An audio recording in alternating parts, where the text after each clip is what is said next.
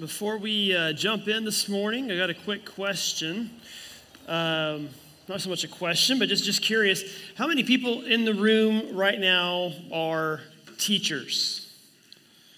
Like you're teaching, whether you're actively teaching, especially if you're actively teaching, as some of you are retired teachers, uh, would you stand if you're a teacher? And then also, too, if you're in here and you're a student of any age, anywhere from kindergarten, even if you're all the way through college, would you stand as well, too? Um, the reason we're doing this, just real quick, is we are back to school. Uh, my kids started back to school Friday. I know some of the other districts are starting this week. But before we jump in this morning, I just want to take a moment, look around the room, see the people who are standing, teachers, students alike. We're just going to take a moment and pray real quick over our, our teachers and students as they jump back in. Uh, so would you, would you join me as we, we do that? Father, we're so thankful for uh, these, these folks that are standing right now. God, we're grateful especially for our teachers, grateful uh, for the impact that they have on the lives of our next generation. And I pray, Lord, as they, uh, they, they, follow the steps that you've laid out in front of them, they follow the, uh, the plans that they have for the year, God, that they would be a, an example for those, those kids and those teens and, and those, those younger students that they have, that they would just be a, a, a whatever they need in their lives. It would be a foundation that points people to Jesus in, in a world that wants to point them away from Jesus. In, in, a, in a system that doesn't teach them anything about the Word, Lord, they could show them what Jesus is like. God, for the students that are standing around the room too, God, they would, would be able to shine your light and make an impact in the kingdom that they're, they're a part of. God, they would be influential in their friends' lives and, and help bring them to know more about you.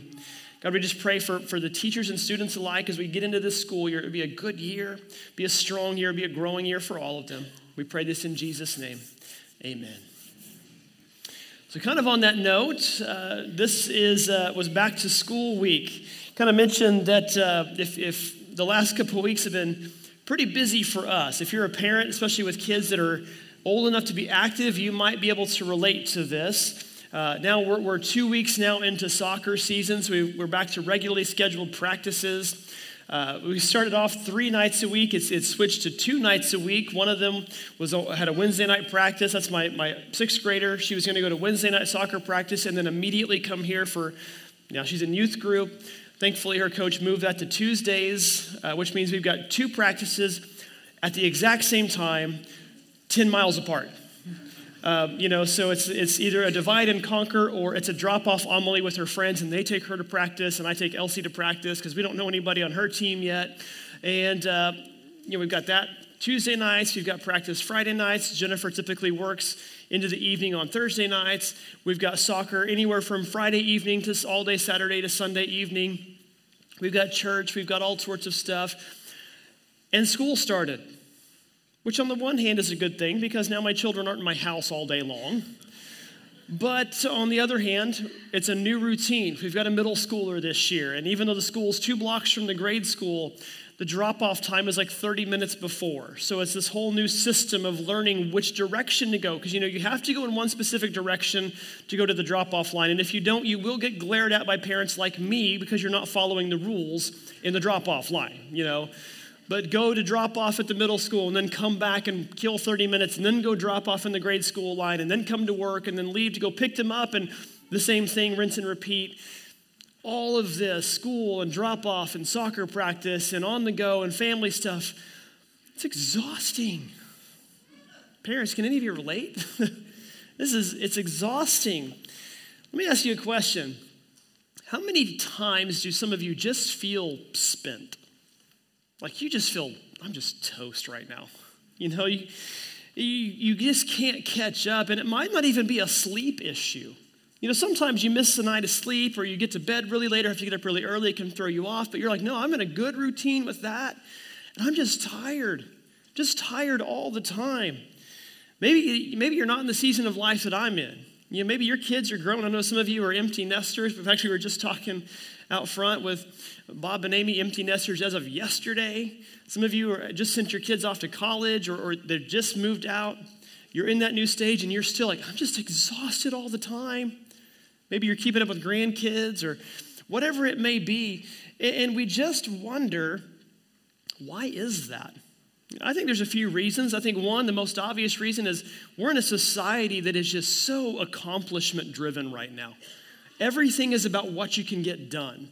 And social media hasn't helped this because we see what everybody else is getting done and doing, so we think we've got to you know, kick it up a notch, whether that's a promotion at work or whether that's a trip that somebody got to take or just, well, oh man, they're, they're building a new deck on their house. I probably should do that too. Mine looks pretty bad. You know, it's like these things that we think we have to do all the time and it keeps us on the go.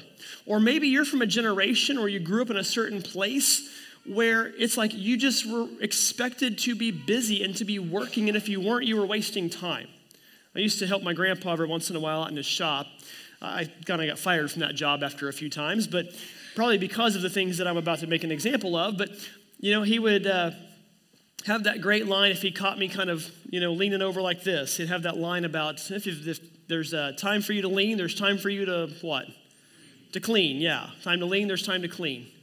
Or sometimes I'd be sitting like this and he'd go, you know, that table can hold itself up.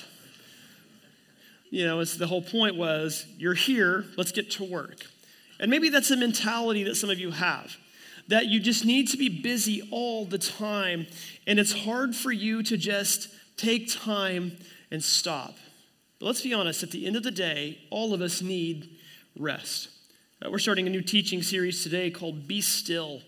Uh, it's a four week series. We're going to start it today, go over the next few weeks. And what we're going to do is spend all four weeks looking at one thing in the Bible. And that one thing is what I think might be the most forgotten commandment that God gives us. Exodus chapter 20, God gives Moses the Ten Commandments. And you remember the old movie with Charlton Heston walking down the mountain holding the two stones. And right in the middle of those commandments, he gives maybe the longest of all of them. In Exodus 20, verse 8, he says, Remember the Sabbath day by keeping it holy. Six days you shall labor and do all your work, but on the seventh day, it's a Sabbath to the Lord your God. On it you shall do no, uh, not do any work, neither you nor your son or daughter, nor your male or female servants, nor your animals, nor any foreigner residing in your towns. For in six days the Lord made the heavens and the earth, the sea and all that is in them, but he rested on the seventh day. Therefore the Lord blessed the Sabbath day, and he made it holy. I think there's a misconception when it comes to Sabbath. And the reason I say I think it's one of the most, maybe the most forgotten of all of, of the commandments is because we think about Sabbath as just this nice day off now. You know, or maybe it's a weekend off or whatever it may be. We're going to get more into the, the, the how as we get into this series. Today's more about the what. But we think about Sabbath, I think it's, you, you see somebody and you're like, well, it'd be nice to have a day off every once in a while. It'd be nice just to be able to lay on the couch like, like that. It would be nice to just go to the lake for the weekend. We think in this, our heads like it's this grand thing you've earned because you've worked really hard for it. It's really not the case. In fact, I would say it like this Sabbath is not a luxury, Sabbath's a command. It's something we're told in Scripture to do, to observe it, to obey it, to follow it. And God gave us an example for how to do this. And we see Jesus ultimately several times in the Gospels retreating by himself to just take time to be with God. And I think when we look at Sabbath and we look at the commandment side of it, it's interesting if we just look at the commandments in general. Like, like here's the Ten Commandments. And this is, you know, again, kind of my real quick version of each commandment. There's a little more to them than, than this, uh, just this, but you can see them. Have no gods before me. Don't make any idols. Don't use my name in vain. Remember the Sabbath. Honor your parents. Don't murder. Don't commit adultery. Uh, don't steal. Don't lie. And don't covet. And when you look at these, eight of these are don't do's. Two of them are do this, the other eight are don't do this. But when you look at this list, it's kind of fascinating because the first three up here are upward. They are about your relationship with God. Don't put any gods before him. Uh, don't make any idols. Don't misuse his name. The last six are all outward. They're relationship between you and somebody else. Honor your parents. Don't murder. Don't steal. Don't lie. Don't covet. Don't, don't uh, commit adultery. And look at number four. Right in the, not technically right in the middle, but close to right in the middle, is there this one here, remember the Sabbath. There's something fascinating about Scripture that the more I study it, just the more, the more I, I kind of crack a smile at this, is there's so such intentionality with Scripture. We believe that Scripture was God breathed and man written, that, that, God inspired and breathed the words into the hands of man and, and man wrote them out. And it's a little more to it than just that, but that's another lesson for another day. But in that, when we read the way things are worded in Scripture, it's so precise why they're worded the way that they are. And here there's three about you and God, and there's six about you and other people, and right in the middle, God says, Remember the Sabbath. Why do you think that is? I think it's simple. The fourth commandment is where heaven meets earth. It's where our relationship with God ultimately points outward to our relationship with others.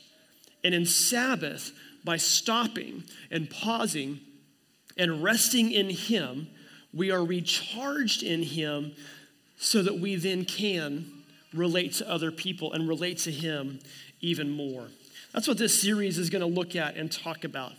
Because I think truly that a life that keeps and practices Sabbath is a life that will get you closer to God and get you more in tune with God and help you understand and relate to Him just a little bit more.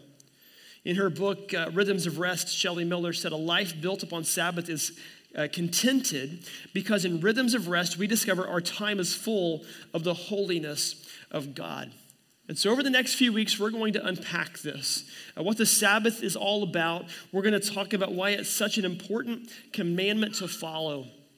But I think, too, like I said earlier, I think that this is probably the least followed commandment of all. And it's probably not only the least followed, it's the one that we feel the least guilty about when we don't follow it. You do something to hurt somebody else, you're going to feel guilty about that. You realize you put something else before God, you get convicted, you feel guilty about that. We don't follow the Sabbath, it's like, oh man, I could have used a day off. That's all right. Now, I think there's more to it than this. And, and let me be very transparent from the beginning of this series. I may be preaching to Kurt for four weeks. I, I may just preach this into a mirror because I probably need to hear this more than I need to say this because I'm not very good at keeping this. I, I just like a lot of you, I can get so caught up in my own busyness that I'm not always very good at truly taking time to Sabbath. And so for me, sometimes I preach things because I need to hear them. sometimes I say things because I need to be right there with you, learning to do this a little bit better.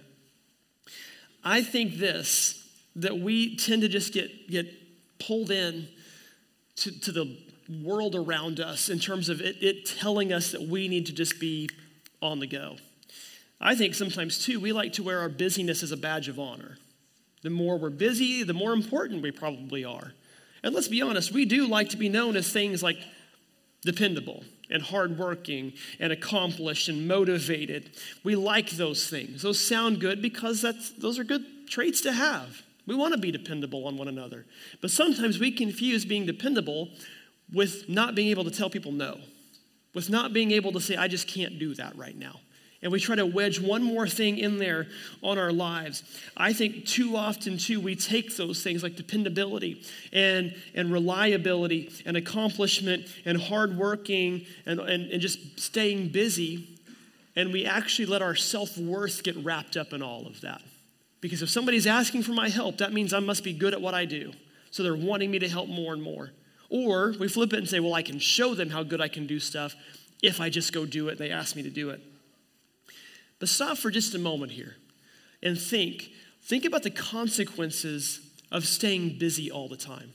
Specifically, let's think about the physical and mental and emotional consequences that you can run into when you're busy all the time. If you're catching yourself being overextended, what's that going to lead to? It leads to just fatigue and potentially to burnout.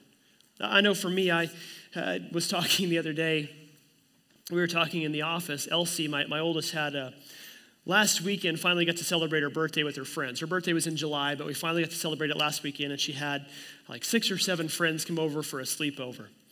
And let me just say, I am officially too old to parent a sleepover because we told the girls they had until midnight, which means that you know it was 1 a.m. and we stayed up to make sure they went to bed, and I was done for the week. And one night, I said it was only 1 a.m. I used to function on three hours sleep like all the time. And it's like now, you know, one night of getting five hours, it's like, oh, I'm done. I'm toast. The rest of the week, I am completely unreliable. You got a problem, go talk to Stacy. You know, like she's she's in charge. You know, she's got the church this week. I can't do it, okay? Go talk to her. But we think about this. What happens when you just get to that point when you hit exhaustion? You're going to find things a lot like finding yourself overextended with obligations and commitments and appointments and responsibilities that, that come your way. And that can lead to exhaustion, which can lead to fatigue, which leads to increased levels of anxiety and stress and frustration. Those can lead to feelings of being overwhelmed, which can then lead to even worse feelings like inadequacy or anger or even sadness they can ultimately tip into little bits of depression. Busyness can burn us out. Now, is busyness the only cause of all those things? No, absolutely not. But it can certainly play a factor because when you're constantly running, at some point you're going to run out. If you've ever filled up your car with gas and just took off and drove, well, at some point, what's going to happen if you don't stop and refill it? It's going to run out of gas, and then you're going to have to leave it on the side of the road or pay to have it towed. That's what it's like to run nonstop. Now, think of it like this for a second here, because if that can have that kind of a toll on your physical and mental and emotional state, what does it do to your spiritual state? If you're not giving yourself time to rest with God, what's that do to your spiritual nature in your own life? I think it can potentially lead to some dangerous places because the more exhausted you are, the less of a wall you can put up to block the enemy out. I think that's why God showed us what Sabbath is. In Genesis 2, right at the beginning of your Bible, after he's created the heavens and the earth in his six days, says in Genesis 2, by the seventh day, God had finished the work he had been doing. So on the seventh day, he rested from his work. Then God blessed the seventh day and he made it holy because on it he rested from all the work that he had created, or uh, work of creating that he had done. He finished his work and he rests. Now think about this for a, a second here. Does God really need to rest? No, he's God. He doesn't wear down, he doesn't wear out. Isaiah chapter 40 tells us that. It says, The Lord is the everlasting God, the creator of the ends of the earth. He will not grow tired or weary. God doesn't wear out. But here's something that I need to let you know that you probably didn't know yet you're not God, and I'm not either. And God doesn't grow tired or weary, but we do. We do wear down. Our buckets do get empty. And I think that God wants us to understand that it's okay to stop and to rest, to step back and enjoy the fruits of your labor, or to step back and enjoy the marvels of creation. That's okay. That's why he sent that law to Moses in Exodus chapter 20. Because he knew that for us, our tanks would run empty. He knows that our energy has limits to it, and that sometimes that energy, the limits are lower than other times and that we need to stop and we need to pause so that we can be refilled and recharged so that we can worship with Him and we can fellowship with one another and we can be there for each other. So, again, over the next few weeks, that's what we're going to talk about. Today's more of an introductory look at this. The next few weeks, we're going to talk about what it means to be in a regular rhythm, to, to practice Sabbath with regularity like Jesus did. And then we'll talk about how to resist the temptation that the world's going to throw our way to just be involved and to be accomplished, especially when you're raising kids and there's that pressure to have your kid play everything because they're only a kid once. And then the last week, we're going to talk about why it's all important and pull it all back to the reality that Sabbath actually exists to help us worship God better to help us get closer to God better. Today, what I want to do instead, in the, in the, few minutes we have left, is just talk about what rest is and where it comes from and then ultimately what it does for us. Because the rest, when we understand that, I think it helps us figure out the rest of what Sabbath is all about. Jesus said in Matthew chapter 11, Come to me, all of you who are weary and burdened, and I will give you rest. Now, to understand the context here, Jesus in Matthew 11 has been talking with some very harsh words, actually, some words of judgment and condemnation to people around him. And know this with Jesus, when he spoke in terms of judgment and condemnation, it was towards people who knew better. It was towards people who should be doing something and they're not. And in this case, he is condemning and cursing some towns where he lived. Towns like Capernaum, where he lived and launched his ministry, or Chorazin, that was just a couple of miles away within walking distance of there, because they saw Jesus, they knew Jesus, and they weren't following Jesus. They were rejecting him, they were following what the world had to offer. That sounds familiar. It's because what we're seeing in our culture and society right now is nothing new. This has been the case since the time of Jesus. While he was walking the earth, they still looked at each other as if they could provide what, everything that each other needed. They didn't need to turn to God because they had themselves. And you know this. We can be there for one another. I can be there for you. You can be there for each other to an extent. But I'm reminded pretty regularly I let people down. I'm reminded pretty regularly that I can hurt people without even trying to, simply because I'm too focused on what I'm doing, or simply because I hit a spot where I'm drained and I'm exhausted, and I don't have anything to give in that moment. And somebody was relying on it and expecting it from me, and, and it's the same to you. That's why he says, Come to me. Come to me, those of you who are weary and burdened. Anybody ever been weary and burdened? probably, probably, if I had to guess, Everyone? And he says, I'll give you rest. Because he's the source of that. Yes, we can help each other, but at some point, that runs out. And he goes on to say in the next verse, something that to me is fascinating. He says, Take my yoke upon you and learn from me, for I am gentle and humble in heart, and you will find rest for your souls. For my yoke is easy and my burden is light. The first people who heard this would have looked at him and go, That's, that, that makes no sense, Jesus. So if you know what a yoke is, it's not something you crack and get out of an egg. Okay? A yoke is this big, massive wooden beam that they would put on the back of an ox to plow their fields with. Like it would attach their plows to it, and the ox would drag it and plow their fields. A yoke is not light. A yoke is not easy. If anybody would have that put on them, they probably wouldn't be able to stand up with it because it's so heavy and so big. But Jesus says, Take mine because it's light and it's easy. Now, what he's talking about specifically here is he's talking about the law because the Jews had the law that was given to them by God through the commandments and that was added to through the books of the law in the first five books of the Bible. And the law always existed from its very beginning simply to help people follow God better it was like a set of guardrails that were put up that you might have like in your own relationship with your spouse. Guardrails that are there, rules that are there to protect your relationship. We still have the same thing. We have rules and guardrails to protect our walk in relationship with God. But over the course of time, the Jewish leaders added to those and added to those so much that the law actually became the object of worship, more so than the God that law was there to protect and became a burden to where people didn't want to follow God anymore because it was really, really hard to do that. And, church, sometimes we've done the same thing. We've made it so hard for somebody to worship and follow God because we've just piled more and more on there that we think they need to be doing. And Jesus says, No, take my yoke upon you, put my yoke on you. My burden is light. Why is his burden light? Because he takes our burdens away from us instead. And his burden that he puts on us is follow me. Take up your cross and follow me. I think sometimes we need to remember that. That when Jesus went to the cross, he died, yes, for our sins. He died to redeem us and to restore our relationship with God. But he took our burdens too.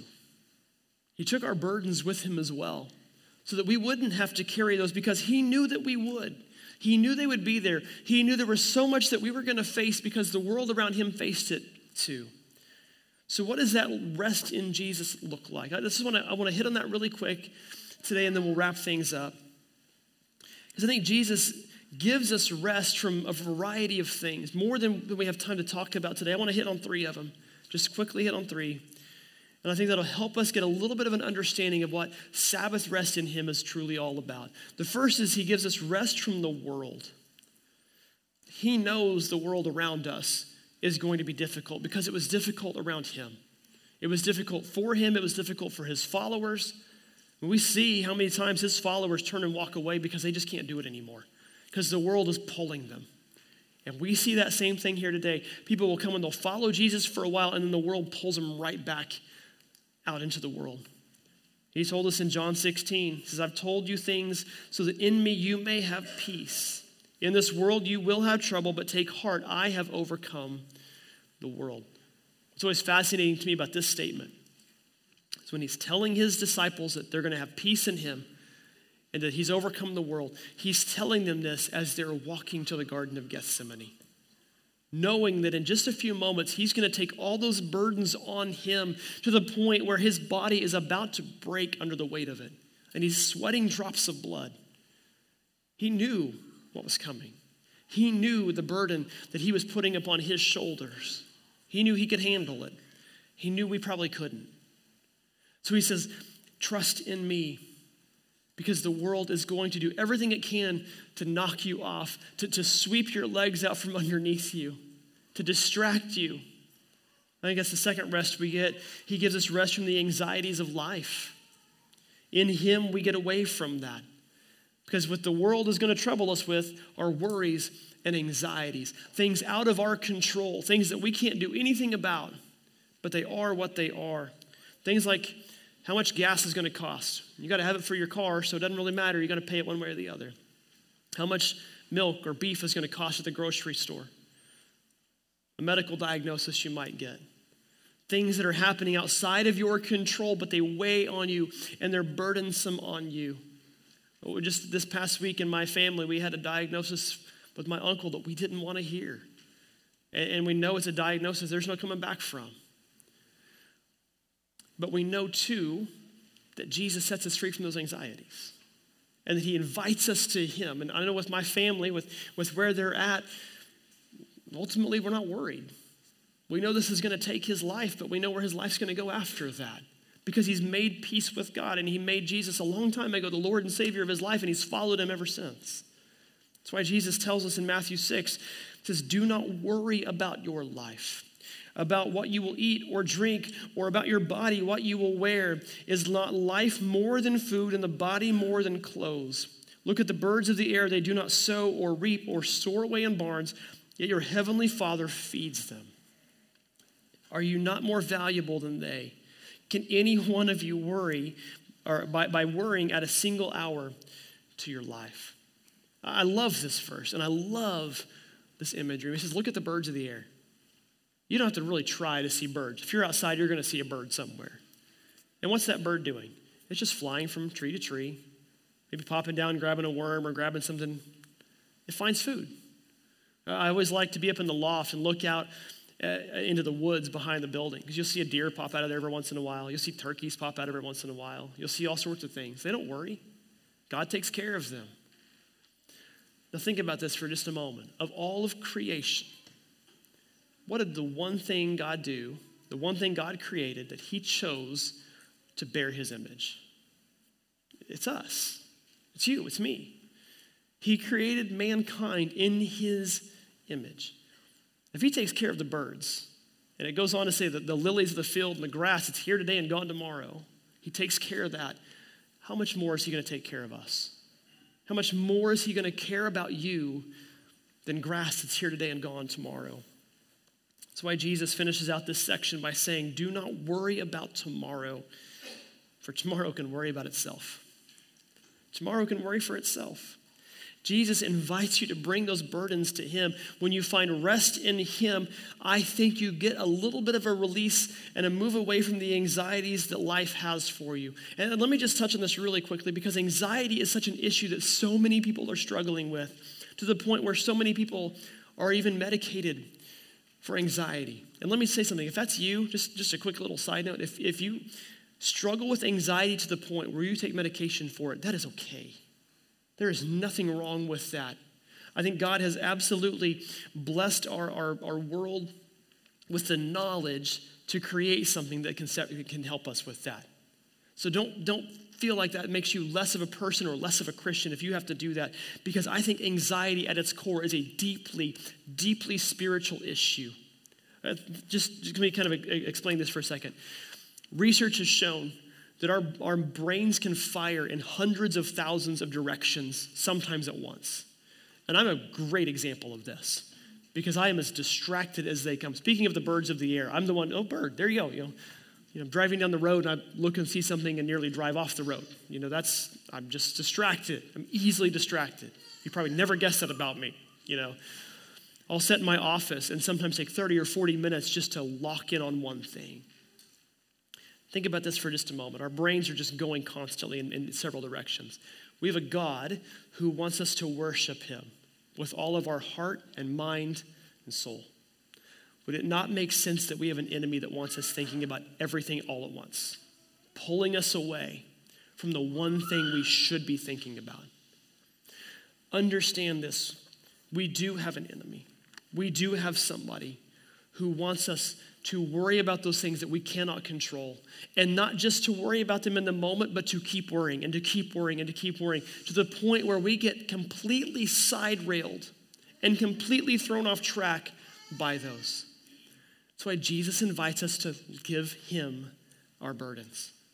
Peter reminds us of that in 1 Peter 5. He says, Cast all your anxiety on Jesus because he cares for you.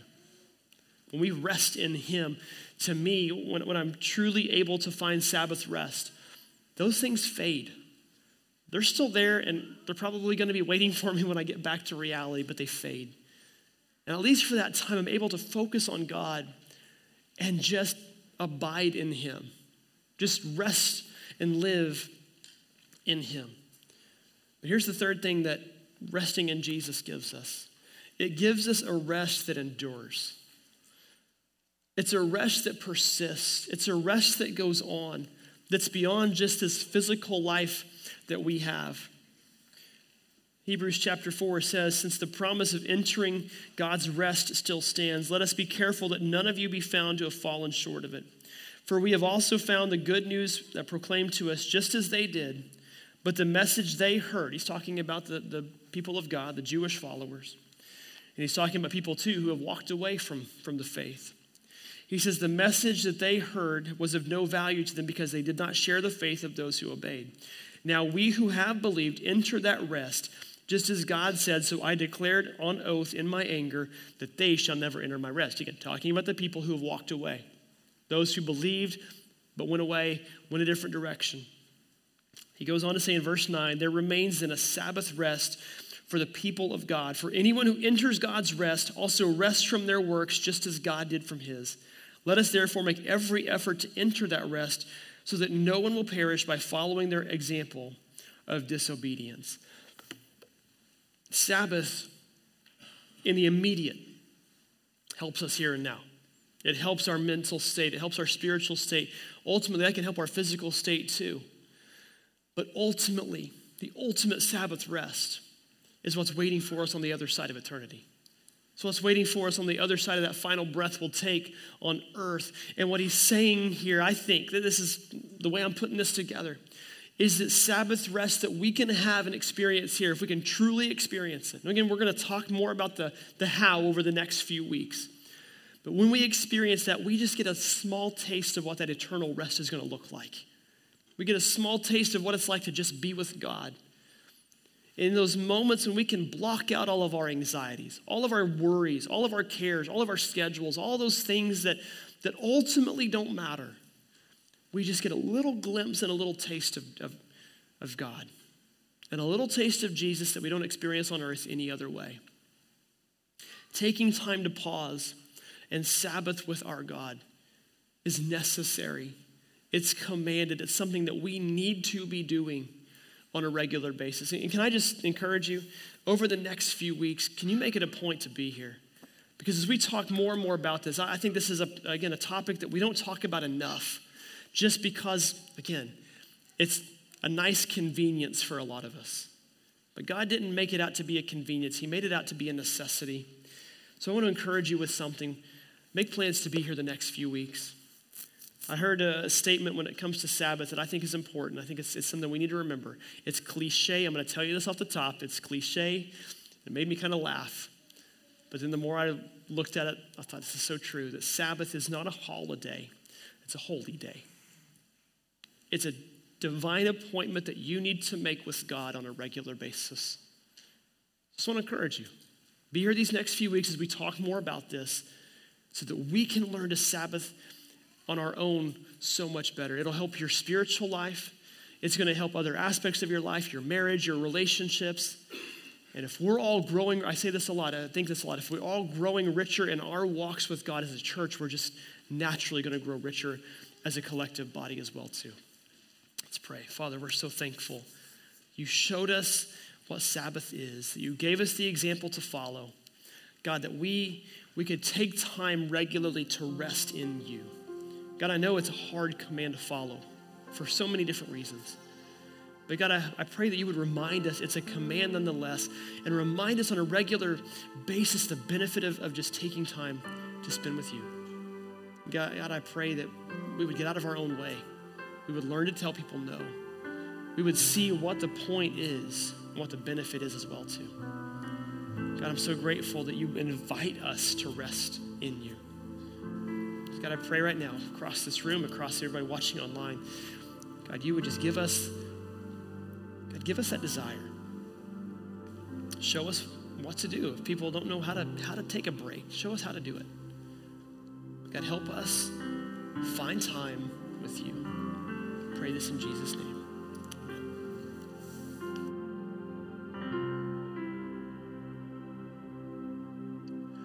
Good morning.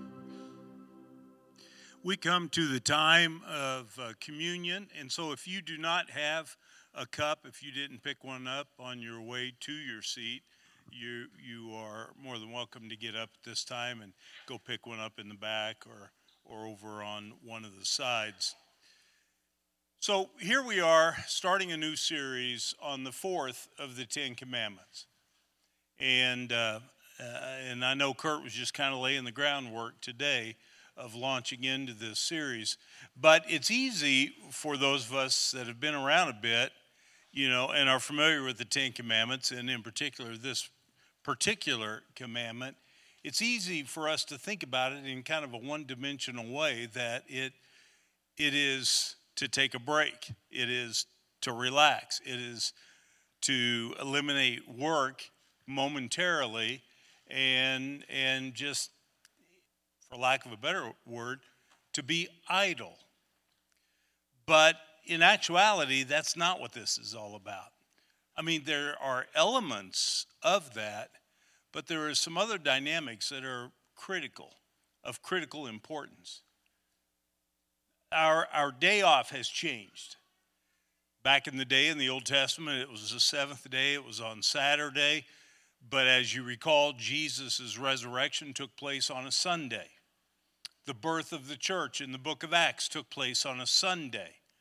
And following that, the first century church met on Sundays. That, that was their primary day. For not that they didn't meet any other day, but that was their primary day. And so, thus, the custom that follows all the way now into the 21st century that we meet on Sundays.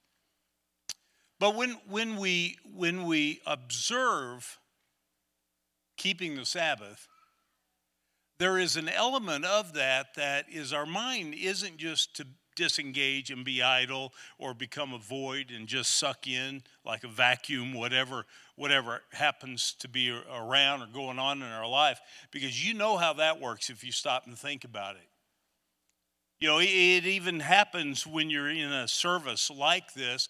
We come toward the end of the service and you recognize, okay, we're only three or four or five minutes away from the very end of everything. And so all of a sudden, your mind starts thinking about what you need to be doing, what you were going to stop and pick up on the way home and have for lunch in order to be there in time for the kickoff, or, or to, if, if you uh, actually go to Chiefs games, sometimes maybe you come to an 8 o'clock service so you can go and and you can tailgate. And so those are the kind of things you start thinking about. Do I have everything that I need? Or if you've got a really busy week, with a schedule, appointments, deadlines coming up, or maybe reports of a, a, a biopsy or something or other, a test you had medically this past week, and you're getting the results of first of the week. It's during times like this that your mind immediately starts going to that. But that's not what is to be happening. This is to be a holy day. And so we fill our minds with things that are holy and things that draw us to the Lord, not distract us from the Lord. You know, it's like that greatest command love the Lord your God with all of your heart, soul, mind, and strength. Well, there you have strength. We are to love Him with all of our strength. We think about outward things in our life. And so to honor Him on this day you know, in that respects means we kind of rein it in a little bit as far as work is concerned. But what about heart, soul, and mind? Those sound a little more inward, below the surface. We are to love the Lord with that too, on the inside, not just the outside. So here's what's to be happening on a day like this, especially at this moment right now. Jesus had said this in the Gospels. I'm reading from Luke chapter 22. He said, it says this He took some bread and he gave thanks to God for it. Then he broke it in pieces and gave it to the disciples, saying, This is my body, which is given for you. Do this in remembrance of me. He did the same thing with the cup. That's what we're getting ready to observe right now the bread and the juice. And this is a time when our minds are to be very active, not idle, not a vacuum just thinking about whatever happens to pop into our mind. No, we're specifically instructed as to what is to be in our minds right now. And so we kind of need to work at disciplining ourselves to crowd out the things that are competing for our attention and to rifle in on what really matters. And in so doing, to refresh our minds how much we owe Him. We owe Him everything, absolutely everything, because He gave His everything for us with His death on the cross. And if we don't have regular times where we refresh our memory about that, then you know how that works. That it just kind of, we kind of get forgetful and, and other things that compete for our attention. We become preoccupied with those things. And we can easily find ourselves going a day or two days or maybe even an entire week where we hardly have a thought about God because we're so caught up in whatever it is that we're experiencing in our lives, our work, or some of the family life, or our battles with our health, or whatever. And so, in His wisdom, the Lord knew we needed a time to refresh our memory so that we never forget. We owe Him everything. So, when you take that bread in a moment, you remember. If visually, you, you remember his body being nailed to that cross. You drink from the cup, you remember. Even maybe visual images of it. The blood shed on that day. Not because he was in the wrong place at the wrong time, but because he was exactly where you needed him to be He was dying for you in your place. Let's not ever lose sight of that.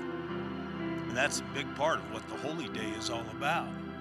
Not that it's the isolated only day of the week that we have thoughts like this, but we need it so that it impacts all the other days of the week and the way that we go about living our life by keeping first things first. Let's pray. Father, thank you Thank you for your wisdom in knowing what human tendency is and how easily we can get distracted, how short our attention spans are, and, so forth. Thank you that reason and many more that you initiated what it is that we're getting ready to do right now at this time to help us to remember what's made all the difference in our lives and in our eternities. Father, thank you for loving us more than we deserve. Thank you for doing for us what uh, was unthinkable God in the flesh to die on a cross so that we could have life that transcends the here and now. we celebrate such great love. And it is our prayer, Lord, that we reflect that kind of love throughout each and every day of our lives. It's in our Savior's name we pray. Amen.